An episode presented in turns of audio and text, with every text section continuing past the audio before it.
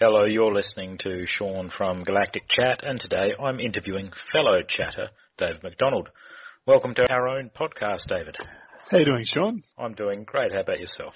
Well, it's a bit different being on the other end. I guess I'm going to have to do some talking today. All right, so well, I'll launch straight into it. One of the great things, obviously, about interviewing for a podcast is, is that it gives you an excuse, maybe even some courage, to interview your favourite authors. One drawback, however, is that you're often stuck in the position of always talking about somebody else's work. So, really, today I wanted to delve into some of the work you've been doing, and you have been doing quite a bit. And of course, the big news is your novelisation of the horror film Backcountry. Can you tell uh, our listeners a bit about the film and how it felt novelising a story already in existence? Well, um, Backcountry is a Canadian film, uh, and I guess you'd say it's probably um, a smaller studio. Um, so originally it was released to mainly the film festivals, but um, it got some really good reviews, so it got a cinema release in the States as well. Haven't had any news about whether it's coming to Australia, but basically I guess you'd, you'd call it survival horror. It's about a couple who go camping in the woods and uh, well, tangle with a some of the wildlife. I guess it's kind of like Jaws, but with bears instead of sharks. Because sharks wouldn't do too well in the woods, I don't think. No. So it was a it was a really interesting experience for me novelising the movie. It was the first time I'd done something like that, and I've been I've been doing a little bit of tie-in work or shared universe work for a while now, and been trying to get into to doing some novelisations or working with existing franchises. And uh, I guess this came up because a couple of other people who might have done it weren't available, and um, it was a pretty tight time frame. Uh, which made it interesting. But I guess the big difference is that novelizations and things like that are work for hire, so you don't actually own the copyright or anything like that. You you're given a brief by whoever owns the property, and uh, there they they tell you what they want, and you basically you deliver that uh, as a as a product. So that that, that doesn't mean it's not writing because you still you know you still got to put it on the page and you've still got to make it the best you can make it, but it's a little bit different than an original work. So um, for the original first draft, I had a very short time frame um, and ended up writing 75,000 words in 15 days, which nearly killed me. Um, but um, imagine, yeah. So oh. what happened was they gave me a copy of the script and a, co- a copy of the movie, and um, I watched the movie, and um, I couldn't watch the movie again because it was too scary. Uh, so, so I watched it once, and then um, basically what I did was I wrote out the script into a novel, and then went, now I've got to add stuff to it. Um, and then after that, I sent it back off to them, and um, this is one of the things with with a with tie-in work is that they basically said, look, there's some stuff we want to change, and I just needed to go with what their their desires were with it because it was their their property. So there was probably less freedom in that way, but it was it was quite liberating knowing exactly what I needed to write and, and having a plot already there and, and just being able to write.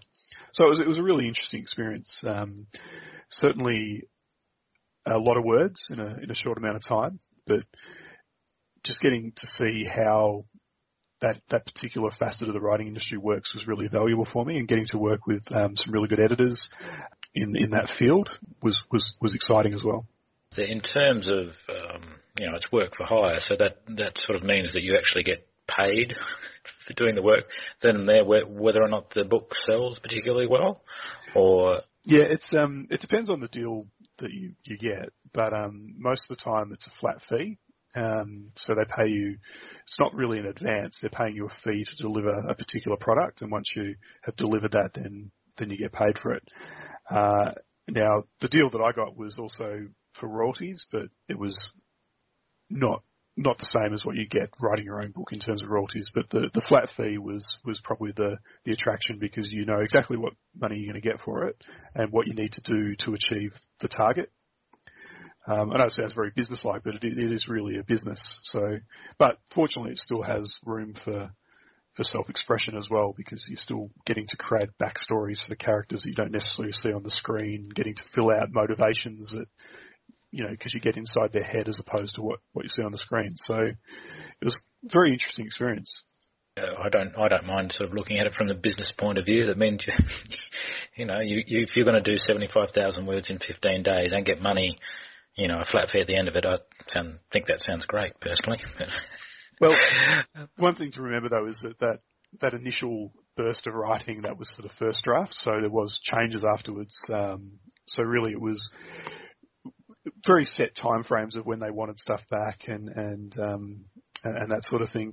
So it's very much uh, target target based, I guess, where you know exactly what you have to deliver uh, and when you need to deliver it, and um, and I mean, really, you don't have any sort of option about you know negotiation because it's they know they've told you what they want and that's what you need to do. Oh, that that sounds uh, really interesting, and I'm wondering if this is hopefully if, once you've got a bit of work in this area that you that it's then perhaps a stepping stone to you know other other franchises or other properties like Star Wars or potentially Star Trek. Um, is is that where you'd eventually like to go with this sort of tie-in writing? Uh, not not those particular properties, but definitely yes. It's um, it's something I enjoy doing, and uh, I, I think for a long time tie-in writing was was looked down upon as not real writing. But you look at some of the people who are doing it. Um, I mean, not just you know, some of our Australian talent like Sean Williams and, and Karen Miller have, have carved out a big niche. But even people who were traditionally considered more literary writers, I guess, um, like Michael Moorcock um, has done a Doctor Who novel, um, and so has Alastair Reynolds. Mm. Uh, so it's, I think, um, because of the quality that people um, who have been working in tie-ins for a long time, like Sean and, and like um, Karen and, and people, you know, going back, people like Alan Dean Foster and all those sort of people who have worked in that tie-in field, that people have seen it's actually it's actually not something to be looked down upon. It takes its own skill set, um, and you can produce quality works even within the framework of someone else's universe. So I'm, I'm really keen to keep working, and I can't talk about them until they're ready to go. But I'm working on some other um, tie-in tie-in pieces, but it's really, you know, work, I guess what work is out there. You know, you you pitch for it, um, you build up a reputation, uh, and hopefully you just keep getting more work. And the properties that I'm working on are ones that I've always wanted to work on. That you know I grew up as a fan of, and it's an exciting thing to get to play in that universe. Now I'm just uh, so excited. I'm, I'm yeah, hearing you talk about stuff that you can't talk about. Well, the, the, reason why I'm not talking about it is because until you've signed on the dotted line, you know, nothing's definite. I mean, it's the same with anything in publishing, I guess, is that I've always tried not to announce story sales until I've signed a contract, and I've tried not to, you know, even when I get to the the final round of an anthology call, I don't like. I, I, I might be superstitious, but I, I sort of don't like talking about stuff until it's a it's a definite. But with backcountry, it nearly killed me, you know, not being able to talk about it because I knew I knew about it, you know, a couple of months before I was able to announce it on social media. And one of the conditions is that you know the the publisher, which was HarperCollins, got to control the release of um, the information about it, which is entirely fair enough. But you know, I was sort of bursting at the seams, wanting to tell people about it because it was a big deal for me. No, no, uh, no, it's good, and uh, fully understand that you can't talk about uh, these interesting properties that now I'm sort of scratching my head over to what they might be. But uh, we'll we'll move along. Um, good because I'm probably going to blab if you don't move on, so that might be good. All right. Okay then. Uh, so, in addition, obviously, to fielding interviews for Galactic Chat, uh, uh, you do your own work on your own blog, and you've been running a guest post series called Paying for Our Passion. Could you explain the concept for those who haven't popped over to your blog, and they should after this podcast. What was the catalyst or, or inspiration for the series? I guess one of the thing, one of the problems for writers is, um, and I think it's something we're conditioned not to talk about money. Uh, and I think often when you when you first start writing, you have this unrealistic expectation that you're going to be, you know, you end up with your private jet flying to conventions and all that sort of stuff, uh, because we really the only money things we hear about are success stories like J.K. Rowling got $10 million or Stephen King just got 20 or whatever it is. Um, but the reality is, you know, that often money is not that abundant in the publishing industry. And I've always admired people like uh, Jim Hines and Kameron Hurley uh, I think Larry Correia as well do sort of posts about where they talk about some of the financial aspects of their writing, where and they give you a more realistic idea um, of, of how much of how much money they actually make from writing and how they how they subsidise that. So a while back, um, I'm just looking at the article now on the um, in January.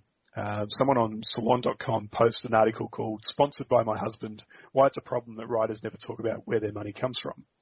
And um, it was a great article by a lady called Ann Bauer, and she was talking about how she writes, but she's only able to do so because her husband's income is enough to cover the the shortfall that you know she has from the money she makes as a writer.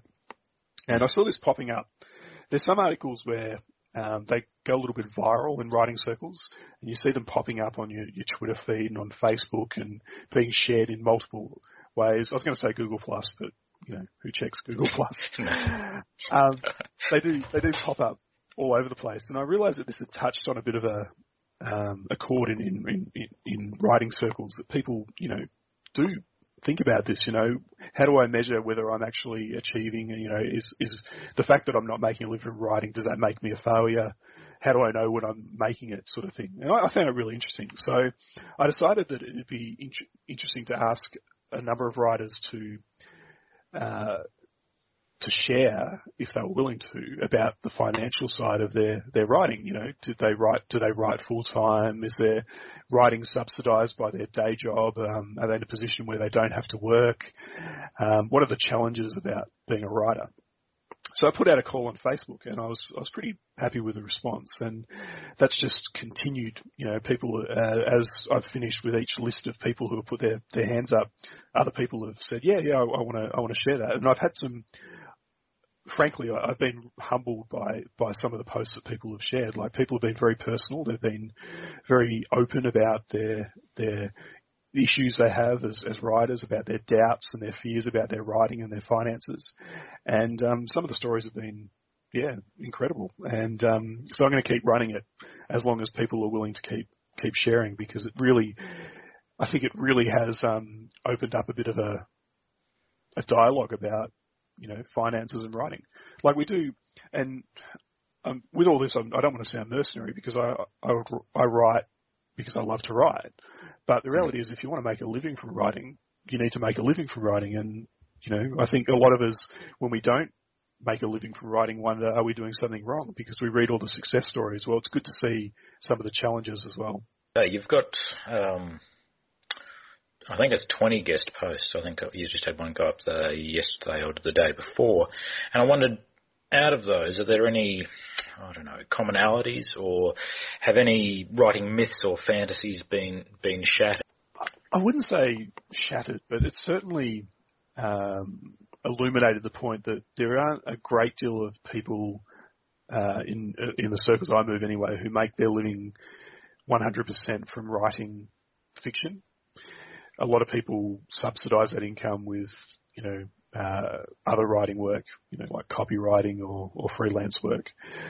It also showed that a lot of people have the same doubts that I do. You know that, that you know, is this the most effective use of my time? Is it fair to my family? Um, and all, all that sort of thing. And that I guess the majority of writers have, have a similar experience. But I guess the biggest thing I've taken from it is that and, and I'm going to have to write my own post, um, which is a bit scary, uh, is that I, like every writer, um, I struggle to find the time and I struggle to find the money to do the things that I want to do as a writer. But when you read some of the stories, um, you see that what it comes down to is if you want to be a writer, then you find a way. Like there are some people who have put up with some pretty tough circumstances and kept writing. And for some of them, you know, that writing is an escape from the tough circumstances.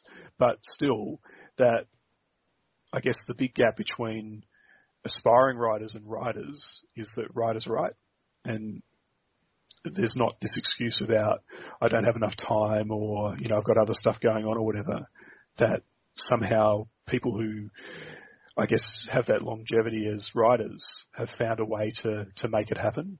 And I know, I know when Chuck Wendig posted something about that on Twitter, people were saying, "Well, that's easy for him to say," and I know it's easy for me to say. I've got a lot of privilege, um, but the reality is that eventually, if you want to be a writer, you've got to write, and um, that's the big thing I've taken from all these stories that people have found a way to make it work, whether it's living on a single income or whether it's cutting back on their expenses or whether it's giving up other things they want to do. Yeah, it's it's um, it's been an education for me, and it's really shown me that a lot of the reasons why a lot of excuses that I've made for not writing as much are really just excuses, and it's been a bit of a wake up call for me. Um, I mean, I don't want to single anyone out, but I think probably the most success, the biggest post I had was by Maureen Flynn, um, and hers went, you know, socially viral. You know, it was and it got reblogged at places and stuff like that. And when you look at what she's had to do, but she still continues to write, um, I can, I'm, I'm just full of admiration for her. But it also is a wake up call to me that, you know, if she can do it, then I can do it. You know. Yeah, no, and it, I suppose in in some ways writing still, when you look at it, the to be able to write, you, all you need is a piece of paper and a pencil. Yeah, initially, you know, so it's still fairly fairly easy to get in. I'm just thinking in terms of, um, you know, if you if you're producing art, um, you know, you, you sort of got to have three or four hundred dollars to your name just to get materials together, but a pencil and a piece of paper is is all you need, and uh, papers all around us, right on the back of napkins or or whatever, anything. And the other thing that came out of it is really that most of the write, well, I'd say that 100% of the writers I know would still write, even if they don't make any money out of it. That they're that passionate about writing, and it's that big a deal. It's that big a part of them that they'd write anyway, and that's mm. you know so it's it's it's been a it's been an incredible uh, and as I said, I feel humbled by the fact that people have been willing to let me post these stories, and there's still more coming. And um, you know, it's really it's it's I, I don't want to use the word lightly, but it's been a privilege to to be able to host them. Okay, well, we'll uh, for sure we'll put uh, a link in the show notes. Can can we link to the entire set of of uh, yeah, there is a posts. there is a, a, the first post that sets up the thing has a link to all the individual posts, and there's also a tag, so um, I can we can put those up on the website, and if people are interested, um, and if they want to participate, um, you know, I've had people message me and say, "Oh, look, I'd like to participate, but I don't, you know, I don't feel that I'm at that point." But the thing is that I'm interested in hearing from all sorts of different people about their experiences. So all right. Well, you've heard him, listeners. Uh, get writing, no matter what uh, what skill level you're at or where you think you're at. But uh, we'll move on now. Uh, you did answer, I think, or skirted around the answer for this. Uh, you, the film novelisation is branching out from your usual short fiction, and I just wondered, um, did you have a writing plan, or do you have a writing plan, a rough goal? Has anything really changed in the way you approach writing after having that opportunity? Well, I'll, I'll go backwards here and say that my approach has changed a bit. Um, I use a program called Scrivener to to do a lot of my writing in. Uh, it's um, it's quite well known in, in writing circles, I guess. Mm. And um, also use Dropbox. And uh, what I did was when I started, when I knew I had to get this big target of, of words, um, it, it allows you to set like how many words you need to write per day to achieve it by a certain date. So I started doing that, which meant I was writing every day, and um, it was big totals. It was like I think I had to do four or five thousand words a day, or something like that. But as part of that, I started tracking my word count every day in a in a spreadsheet, um, and since since I, I did the, uh, the the start of the novelisation, um, I've written every day. Um, even if it's not a huge amount of words, even if they're not great words, I've tried to, to write every day. And that's made it, I, I feel that that's made a really big difference to, to how my writing's going. Um, last year, I had a pretty lean year. I sold a few stories, but only had one original story published. So this year I'm already up to, I think, five, five short stories and, and the novelisation. And the reality is that you've got to get words down on the page. Um, if they're not great words, you can always go back and edit them, but the key is to, to actually have them have them on the page. So since I've started doing that, since I've started writing every day, um, then yeah, it's it's made a made a big difference. So I'm, I'm just trying to work out if I can tell you how many words, how many days it's been. But um, so I started on the 20, 29th of November was when I started writing this novelisation, and since then I, I've written every day.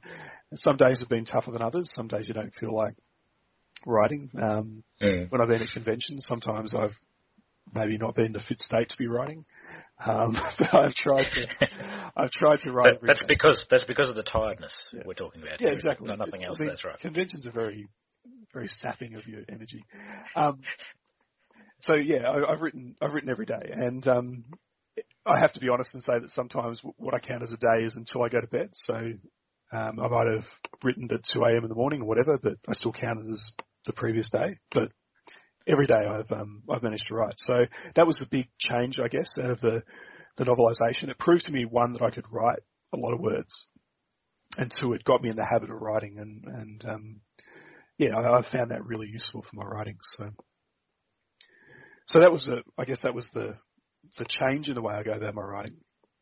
Um, but in terms of a writing plan, well, I, my writing plan has always been um, to keep writing short fiction because I, I believe that short fiction is, is where you can experiment um, and you can learn different skills and different types of writing. I mean, if you write a, a novel that's um, you know 95,000 words or whatever and it goes wrong, that's a lot of words to throw out.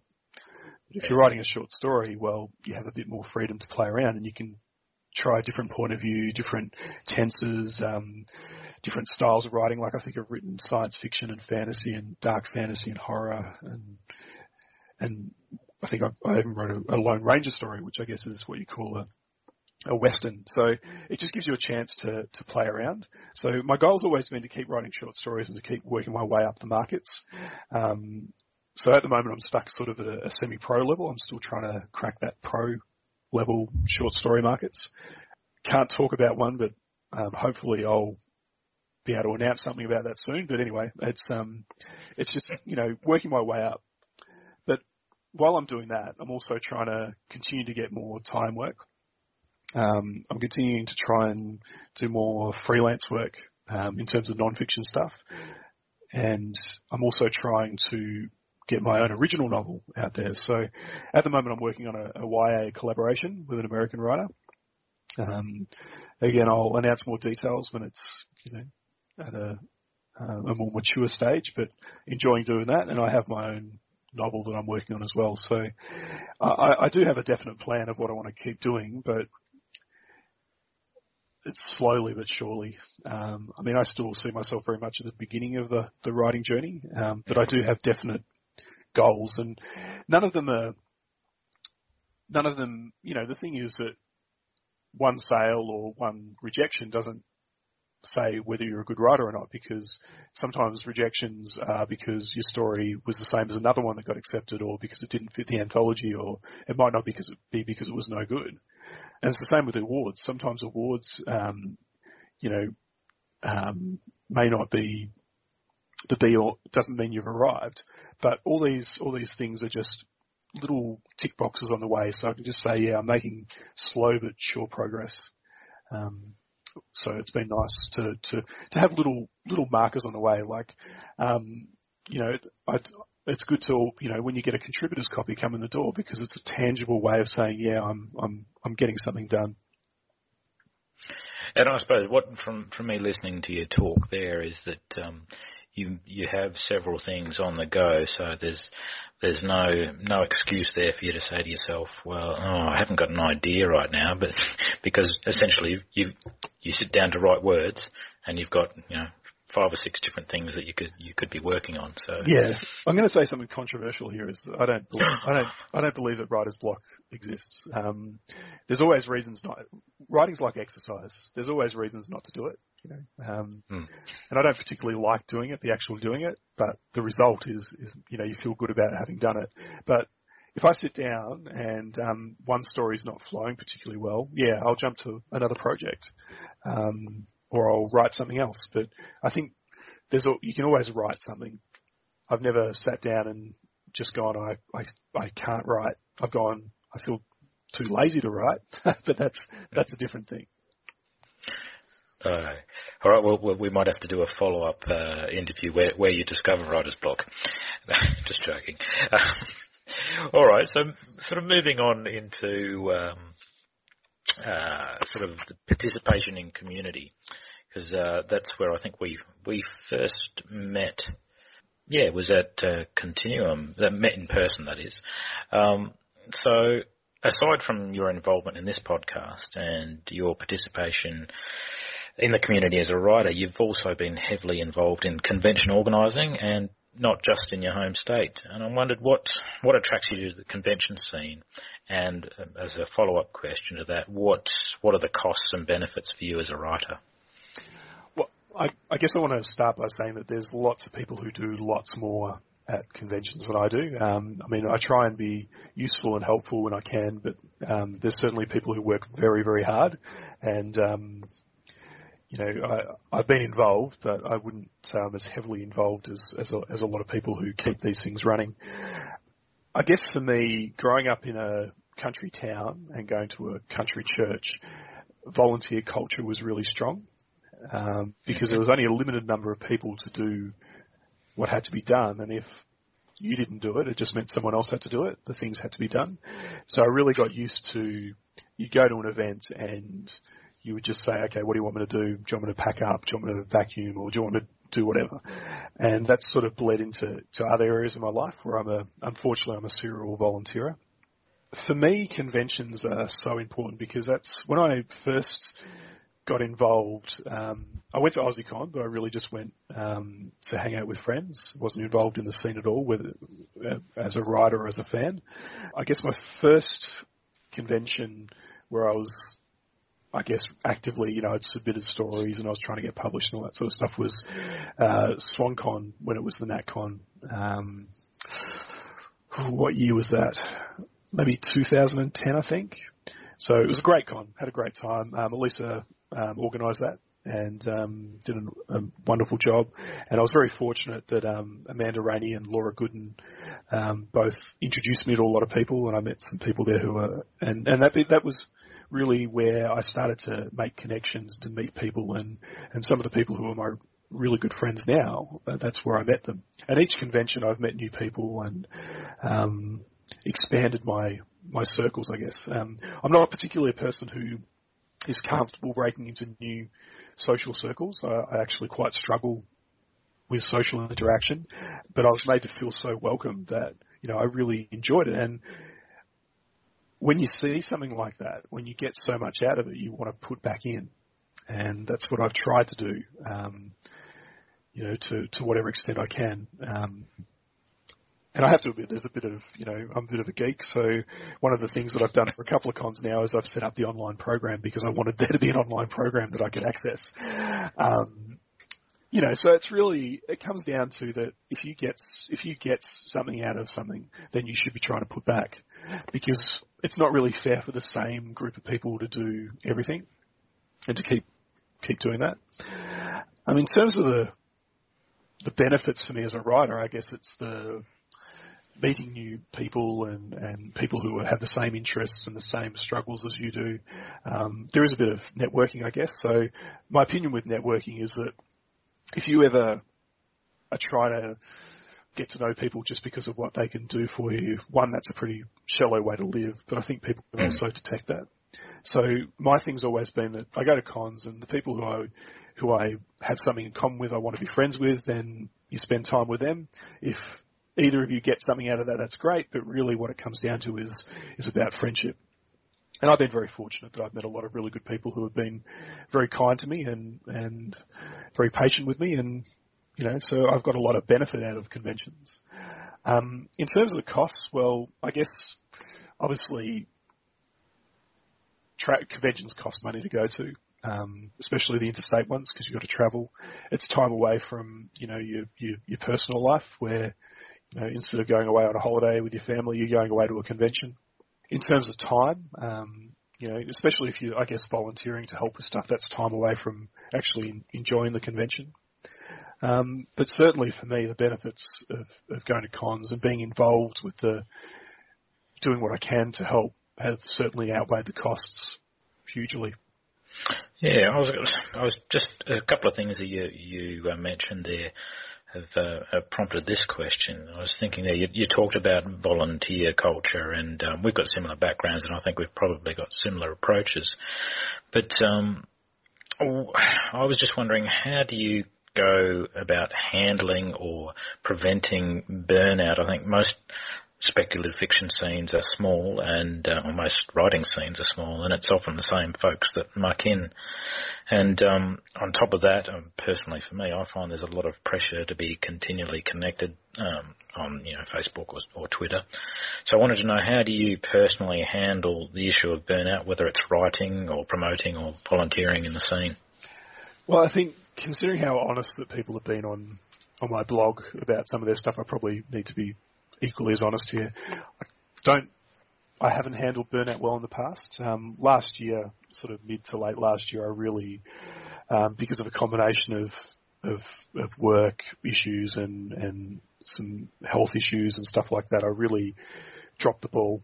Um, was trying to do too much, trying to volunteer for too much, and um, ended up flaking out on a few deadlines and letting some people down who I'm still trying to, I guess, uh, deal with that now.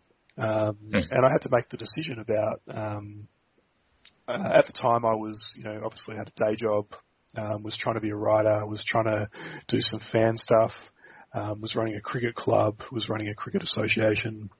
Um, yeah, so basically, I, I, as I said, I, I, I flaked down on a number of things and had to make the decision about prioritizing I guess, um, and pulling back on some stuff and setting more realistic boundaries about what I was capable of doing. And I guess it's it's a tightrope that we walk that everyone walks. You know, whether they're writers or, or whatever. That there's only so many things you can do with in your life, and you've got to you got to find a balance. Um, so yeah, I mean, it wasn't a particularly fun time, but it certainly wasn't, you know, anything worse than a lot of other people have gone through. I mean, even looking at my blog series, I mean, it was pretty mild compared to some of the stuff other people have gone through. So it was a learning experience for me where I've tried to stop myself from getting quite as quite as uh, involved. Um, the problem is, as I said, I'm a serial volunteer and I suck at saying no. Yep, I'll put my hand up for that as well. but I mean, you've just got to find that. I mean, you can't withdraw completely. Um, but I've I've just tried to to be more balanced, and because if you take on too many things, you don't do any of them properly. So mm. it doesn't help anybody. And um, as I said, I let a few people down that I'm I still feel bad about. Another thing you, you, you mentioned there, coming from a small country town and from a, small country, or presumably a small country church, and um, I was just thinking back to the uh, the first panel that I think I saw you. I'm just trying to think of the other panelists. I'm pretty sure Ian Mond was on it, and, and we had also a, a, um, a religious minister, and it was talking about religion in science fiction. And I just wanted to know, in terms of community, I mean, I, I personally find the science fiction community fairly welcoming, but um, I know you to be religious, though not not overtly so. And I'm just wondering how you find that, uh, how's, how that's perceived uh, when you go to conventions, or even when you're not at conventions. Look, I think because of the the nature of, of, of fandom is that people are very distrustful of unquestioning obedience to anything, uh, whether it's religion or not. I think there's definitely a real secular humanist undercurrent to to spec scene, um, which you know is born of that that desire to to question, um, which is a healthy thing. Um, uh, as I said, I've been made to feel very welcome um, in, in, in the spec fic scene. And probably when I first came on the scene, I was probably um, I was very open about my my religious beliefs, and I was the first panel I was ever on was a was a similar sort of thing, religion in spec fic, but it was more about how do you create convincing religions. So I've never I've never had any real pushback, you know, about that. But there is there is no doubt that um, people can be quite distrustful of religion in, in circles, and for I have to be honest and say for justifiable reasons. Probably, probably more of where you get it is that um, you know on social media you see a bit of negativity um, because of all. Say, for example, all Christians being lumped in with the fundamentalists in America and that sort of thing. Um, but personally, uh, I, I've had quite I've had quite positive experiences. Um, you know, I don't feel that it's ever hurt my opportunities, and um, I like to think that the reason why we're all fans is because of what we have in common, not because of what's different. And I like to think that you know we all, most of us anyway. Um, I think you know we'll probably get to this a bit later, but I think most of us can look past the differences and go, well, this is what we've got in common. In terms of how my my religious beliefs have affected my writing, um, I made a very conscious decision when I first started that I didn't want to be a, a Christian writer. Like, I mean, there's a big there's a big market Mm. just like there is for Christian music, um, for Christian writing. Um, you know, there's people who've carved out a very big niche in that, and who probably, in terms of their their sales and their success, are comparable to most writers in the in, in the mainstream. But um, I really just wanted to be a, a writer and to write the best stuff I could, and um, to be a, a writer, having to be a Christian. And I've always been very careful not to set myself up try and set myself up as, as some sort of example because I mean I, I'm very open about what I believe and I'm always happy to talk about it, but I don't think I'm a particularly good Christian. I'm just a, a person who, who makes mistakes and has flaws and all that sort of stuff, and I don't want to be trying to say, well, look at me because you know I'm just just as as flawed as the next person, and I'd hate for people to look at me and go, well, you know, if that's what religion's about, then I don't want it. So it's you know, I, I just try and be who I am and, and true to what I believe. And one of my rules is that I try not to say one thing in one circle of friends that I wouldn't say in another. Because mm. um, you know, um, and I don't, I don't write. I guess that for me, um, and I hate to get all biblical, but 1 Corinthians 13, where it says, um, these three things remain uh, faith, hope, and love, and greatest of these is love. Well, to me, that really sums it up. And I think if you looked at my stories, the themes that run through it are the importance of, of faith, hope, and love. In fact, my first ever published story was called Greatest of These is Love. And, um, you know, and as much as I try and apply that to my, as themes in my writing, I guess that's the, the themes by what I try and live by. And, you know, that seems to be you know, I think that's a that's not bad to aim for. As I said, I obviously fall short and um, a lot, but you know, if you're aiming for something like that, I think you, whether you're religious or not, you can't go too wrong. No, I think they're fairly broad, broad um, themes to have. I don't think anyone would accuse your your fiction of being message fiction. Um, well, I, yeah, I, so. I don't think message fiction is bad in itself. I think that you know, in, in all fiction, you're trying to say something, and I want my stuff to say something. Um, mean, the story I published last year was because I was so angry about some of the stuff going on with immigration. But I think um, message fiction that exists to beat people over the head with a message never works. Yeah, I'm, i was just wondering. I'm, I'm, wondering if what what we call message fiction is really just badly imp- implemented fiction in some ways. Yeah, you, I think yeah. that's probably a fair comment. Um, you know, we we write because um, we want to communicate with people, and the things that are important to us are going to come through. I think in that communication. Well, so we're talking about communities, um, and I sort of want to skirt around um, the issues and, and probably, yeah, not not specifically focus on them. Um, this year's seen the continued rise and impact of um, what appears to be overspill from culture wars, especially in the American scene. And I wanted to ask, uh, because I, I, haven't observed you particularly um, getting into too many stoushes, um, but how do you as an author navigate those sorts of discussions? Um, particularly because you're also involved in the fan scene. So yeah, so how, how do you walk that line personally? Look, uh, I mean, we're, I mean, even though we're skirting around, we're obviously talking about a particular issue that's going on. But as long as I've been involved in the community, um, I guess I got the whole having to have my two cents in every discussion out of my system when I was a bit younger. Um, I spent, you know, 10 years on message boards arguing about everything that you possibly argue about. And a lot of the time now when I see discussions online, I ask myself, you know, a couple of questions. One is, do I actually have anything to say?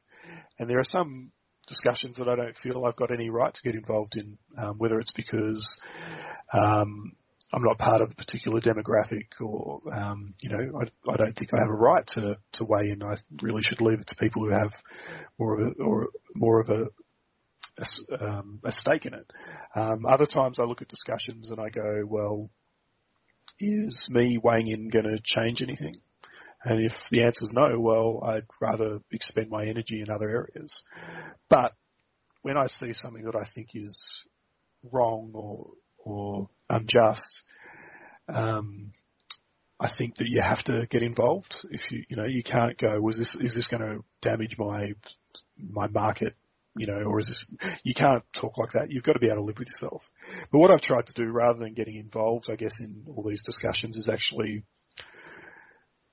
do things that I think are going to be be more effective in bringing about change. Like mm-hmm. when I've you know when I did the Aussie Snapshot, when I did the Wednesday Writers series of posts, which was a similar to paying for my passion, but it was a guest post. Tried to make sure that I do things like have gender parity um, uh, and diverse um, people, you know, posting. Um, I've offered to people you know, um, to use whatever small platform I have to use that to signal boost people who perhaps don't have the advantages I do. I've offered people a safe place to post, you know, if they've, you know, if if they feel that they might be threatened, if they post it on their blog, I'd be happy to host it. And I've offered that to a number of people, and I don't say this out of desire to get a cookie. I mean, I just see this as the bare minimum of being a decent human being is to, where you can make a difference, try and make a difference, and try and everything you do treat people with dignity and respect. And I think those actions are probably more important than having a, an online argument with someone whose mind is not going to change. Mm. Um, it's tough because you know um, I you know I look at some of the people who are arguing online at the moment, and there's people I know on both sides of, of particular debates. Um, but you know, another thing is that I try not to, you know, if anyone says to me, well, you can like me, but only if you don't like them, well, that's not really a, a good choice to have to make, you know. So I, I try and I try and just treat everybody the way I want to get treated, um, in everything I do, and and let let the the internet furor sort itself out. Um, I think unfortunately social media, because of its the response times um, doesn't lend itself to reasoned discussion. I think that um, because often with Twitter, especially, you're trying to communicate complex thoughts in 142 characters or whatever it is. It's really difficult. Mm. Um, so I prefer to use my social media presence to signal boost people who I think deserve to be signal boosted, and perhaps who, because they're they're not in a position of privilege that I'm in, um, who get minimised. Well, whatever platform I have, um, then I want to try and use it for them. Now, at the moment, I guess my platform is limited because I'm not even a mid-list author, but I hope that every little bit adds up. No, and I think know, I've noticed a, a, few people that you've uh, uh, signal boosted. Um, so I think you know it's yeah, like you say, every little bit uh, does help. Sort of to change tack a bit there. Uh, I did note that you were the FFANZ delegate to Reconnaissance, which is the or was the 36th New Zealand National Science Fiction, Fantasy and Horror Convention earlier this year, and um, I think possibly in Australia we tend to forget we do have another entire country sitting very close to us, off the coast of uh, of Sydney. There, um, what what did you bring back from that experience? Well, I mean, awareness of of how vibrant the scene is in New Zealand. Um, in Australia, we tend just to steal people from New Zealand and adopt them as our own, but um, New, New, Zealand uh, has a really vibrant fan community. I was really impressed. Um, they were very welcoming, uh, you know, very involved. Um, I guess I was at the NatCon, so there was, you know, to be honest, from what I was told by people, I didn't expect as many people as, as were there, um, and I, I just really enjoyed meeting people who share the same interests as me, but maybe just had a slightly different take. Like I think we've got more in common with New Zealanders than we do, for example, with Americans, because um, mm. there's a lot of shared experiences. But there's also little minor differences that just made it interesting. So yeah, I, I was just really impressed with with um, you know the community there. Um, I was also I really enjoyed meeting the the guests there. Um, Gail Carriger in particular, um, without being mercenary at all, she's probably got the best business brain of a writer I've ever met, like in terms of the business of writing. Um, and I was just, I just soaked up the stuff that she was um, she was talking about. She was one of one of those examples of where you meet an author and they impress you so much with their with their personality, their character, that you want to go read their books where you might not have previously. So, so it was great. Um, I thought there was some, you know, things that I would bring back. Um, I thought, you know, there's some things we do better with conventions, some things we don't do as well. Um, I was really impressed with the way that they, because Gail's a, a steampunk type writer, um, they really pushed the steampunk angle and got other community groups involved where um, people who may not have normally gone to the to the conventions but were involved with the steampunk society, they really uh, pushed to integrate that. So there was people, you know, walking around in full steampunk gear who wouldn't have normally been there and weren't part of the the normal fan circles, but all of a sudden became part of that community, and that was really well done. Yeah, and I think that that, that opportunity probably exists here because I know um, uh, uh, my sister lives in Brisbane, and she she's told me on a number of occasions of steampunk exhibitions just to focus on steampunk. Um, it, entirely um, sort of separate from anything to do with fiction. So, um, you know, usually down at the local sort of market. So, yes, I think there's probably or definitely an opportunity to to bring more groups in. Sort of moving into the last question. Um, we both acted as Aurealis judges uh, last year. Um, in fact, I only found out when, when I looked on, on your on your bio um, because we were in different fields, and I wondered from from that brief experience uh, and that cross section of work, work um, what did you perceive, if any, was the direction of Australian science fiction, um, fantasy, and horror? Um, what I'm sort of getting at there is, are we maintaining a body of work that's sort of readily identifiable as Australian, or do you think we're sort of moving onto a, like a world world fiction where it's a bit more of a uh, homogenous?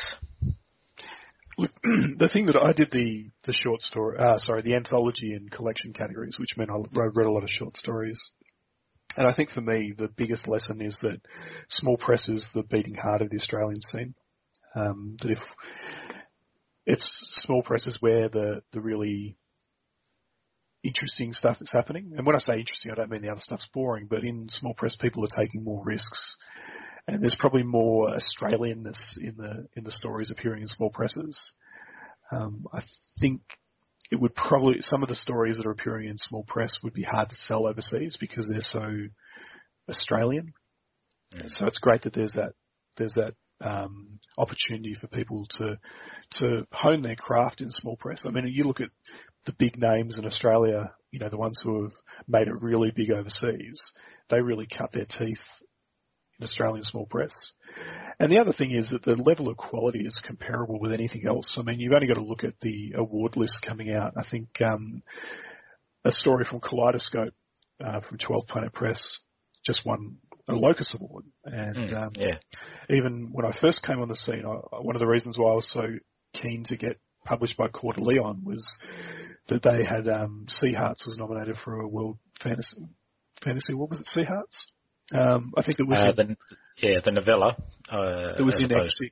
Yeah, yeah, yeah. So the the quality level is just exceptional. What we're producing in Australia, and um, I think that we're, you know, easily the quality is as good. It's just that the market's not as big here. Um, that the opportunity there's probably not quite as many opportunities here. Uh, the other thing that I'm really proud of as an Australian is I think that if you look at um, gender issues in in science fiction and fantasy and horror, is that we're we're light years ahead of other countries in terms of the amount of, of, of women writers in Australia. I mean, and the work they're producing. Um, if you ask my favourite my favourite writers in Australia, they're all female, and I think it's I think it says something for, for that small pressing is that there's more opportunities for people who aren't from, you know, those those demographics that have dominated spec fic for, for too long. Um, certainly, you don't think that we're perfect, but when you look at the awards list and you look at that sort of stuff in Australia, I think we've got a lot of we're on the right track. No, I, I tend to concur with you there. I um, yeah, I can't actually find any point to disagree with you on. Um, well, I suppose that come that's brought me to the end of my questions.